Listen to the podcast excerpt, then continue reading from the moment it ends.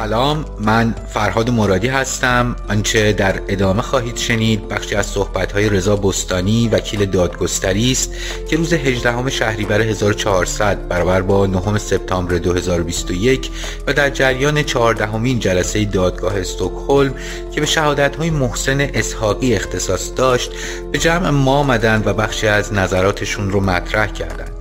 club محاکمه حمید نوری داخل پرانتز عباسی. تمامی جلسه های محاکمه حمید نوری متهم به مشارکت در کشتار زندانی های سیاسی در تابستان 1367 رو به صورت زنده در Clubhouse پخش می‌کنه. امیدوارم این club رو دنبال کنید. همراه با ما جلسه های این دادگاه تاریخی رو بشنوید و در بحث ها مشارکت داشته باشید. شما عزیزان رو دعوت می‌کنم به شنیدن صحبت های آقای رضا بستانی.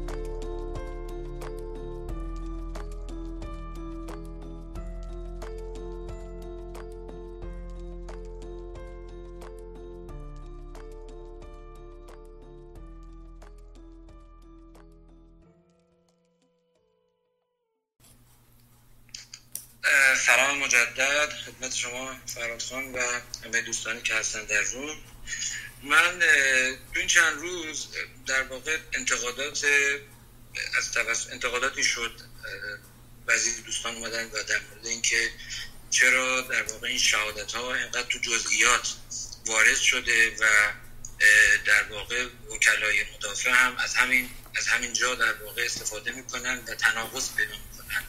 و چرا این شهود در واقع می‌پردازن به این جزئیاتی که مربوط به حادثه مثلا سی و اندی سال پیش اتفاق افتاده که این بالقوه امکان پیدا کردن تناقض اولا بین حرفای خودشون در همین دادگاه بعد بین حرفای خودشون در و در مقایسه با بازجویایی که قبلا تو پلیس انجام دادن و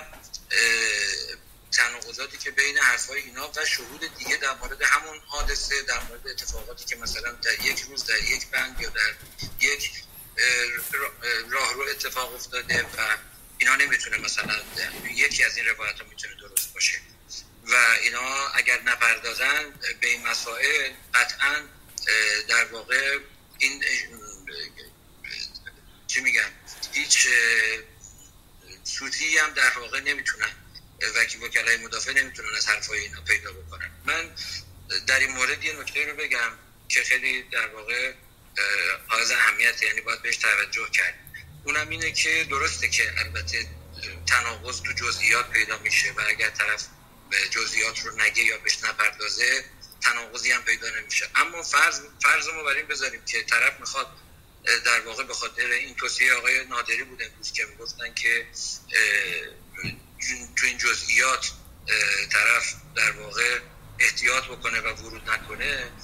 من ارزم اینه که فرض رو بر این بذاریم که همچین اتفاقی می‌خواد بیفته و شاهد می‌خواد ورود نکنه به این موضوع برای اینکه این اتفاق نیفته. خب خب چه اون وقت چه اتفاقی میفته در واقع ایشون باید یه کلیت شهادتی در مورد کلیات بده که بله من در فلان سال در فلان زندان بودم و فلانی رو هم دیدم و در اتفاقاتی که مثلا در ماه مرداد هم افتاد ایشون حضور داشت. اگر بخواد بیشتر از این ورود بکنه به بحث بیشتر از این بخواد بپردازه اونجاست که در واقع همون همین محل تناقض پیدا میشه. ضمن اینکه طرف یعنی وقتی کسی می‌خواد شهادت بده اولا بر اساس شرافتش قسم می‌خوره که دروغ نگه و هر چی می‌دونه رو باید بگه. این یک. دوم اینکه اگر نخواد جزئی یعنی یکی از چیزایی که دادگاه متوجه میشه به لحاظ عملی عرض می‌کنم.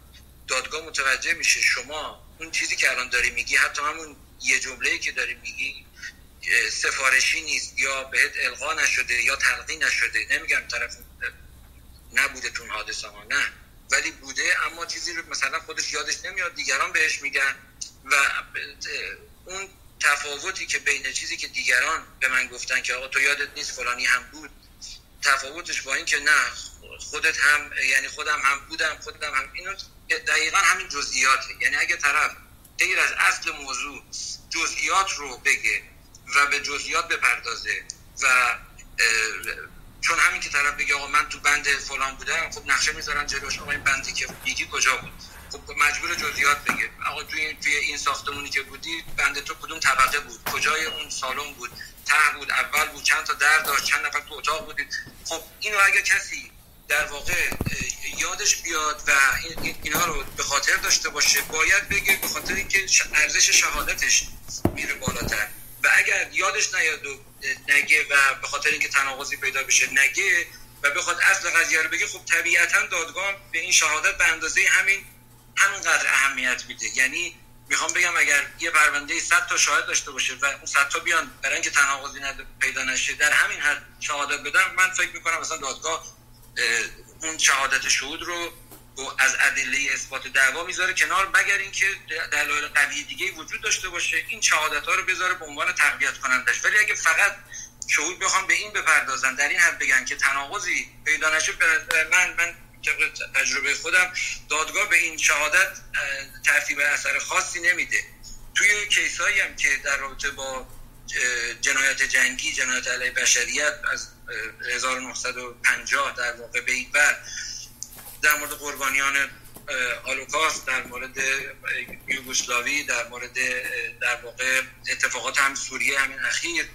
اولا طریقه اثباتی همه اینها به دلیل اولش قربانیانی بودن که زنده بودن و تونستن در واقع شهادت بدن. یعنی همون بحثی که با هم داشتیم که در روایت دست اول رو ارائه بدن و ارزش اونها تعیین کردن در واقع. و ثانیا اون جزئیات اگر من یه موردش رو تونستم مطالعه بکنم جزئیات خیلی ریز که از مثلا در مورد یکی از همین قربانیان هولوکاست از در واقع دادگاه شهادت ایشون رو اینطوری استعمال کرده بود که از روزی که در واقع اون شب اصطلاح خاصی داره که شیشه ها رو شکستن اینا در واقع احساسی که از اونجا براش به وجود اومده رو تا روزی که در واقع اینا رو منتقلشون کرده بودن به اون کار اجباری اون جایی که میبرده بودنشون برای کار اجباری و روزایی که گذشته بود غذاهایی که میخوردن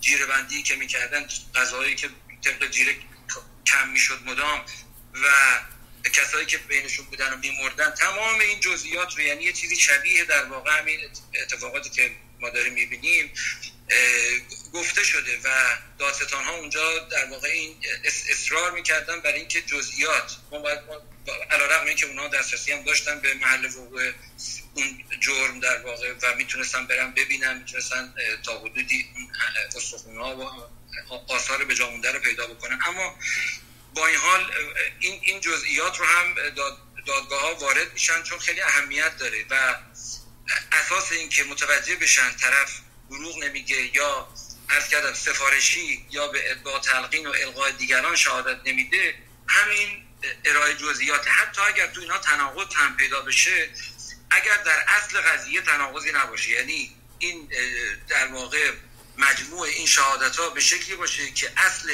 اتهام رو ثابت بکنه به اصل اتهام به ورود اتهام اصلی خدشه وارد نکنه. در جزئیات چون هر کس خانم شفیق می‌کنن در این مورد اشاره کردن هر کس یه حادث اون حادثه رو یه جور به یاد میاره و یه شکل به یه شکل بهش نگاه می‌کنه. بنابراین خیلی طبیعیه که این تناقض هم پیدا بشه ولی این تناقض ارزش اون شهادت رو نه تنها نمیاره پایین به نظر من بلکه ارزش اصل شهادت اصل اون موضوعی که داره گواهی می‌کنه رو می‌بره بالا چون مشخص مشخصه که طرف نمی‌تونه بشین داستان بپردازه. چون خیلی از این مسائل اولا خیلی شبیه به همه و و بازم تاکید می‌کنم. اگر طرف بگه که من چیز زیادی یادم نمیاد فقط یادم فلانی در اون روزها حضور داشت این شهادت ارزشی نداره.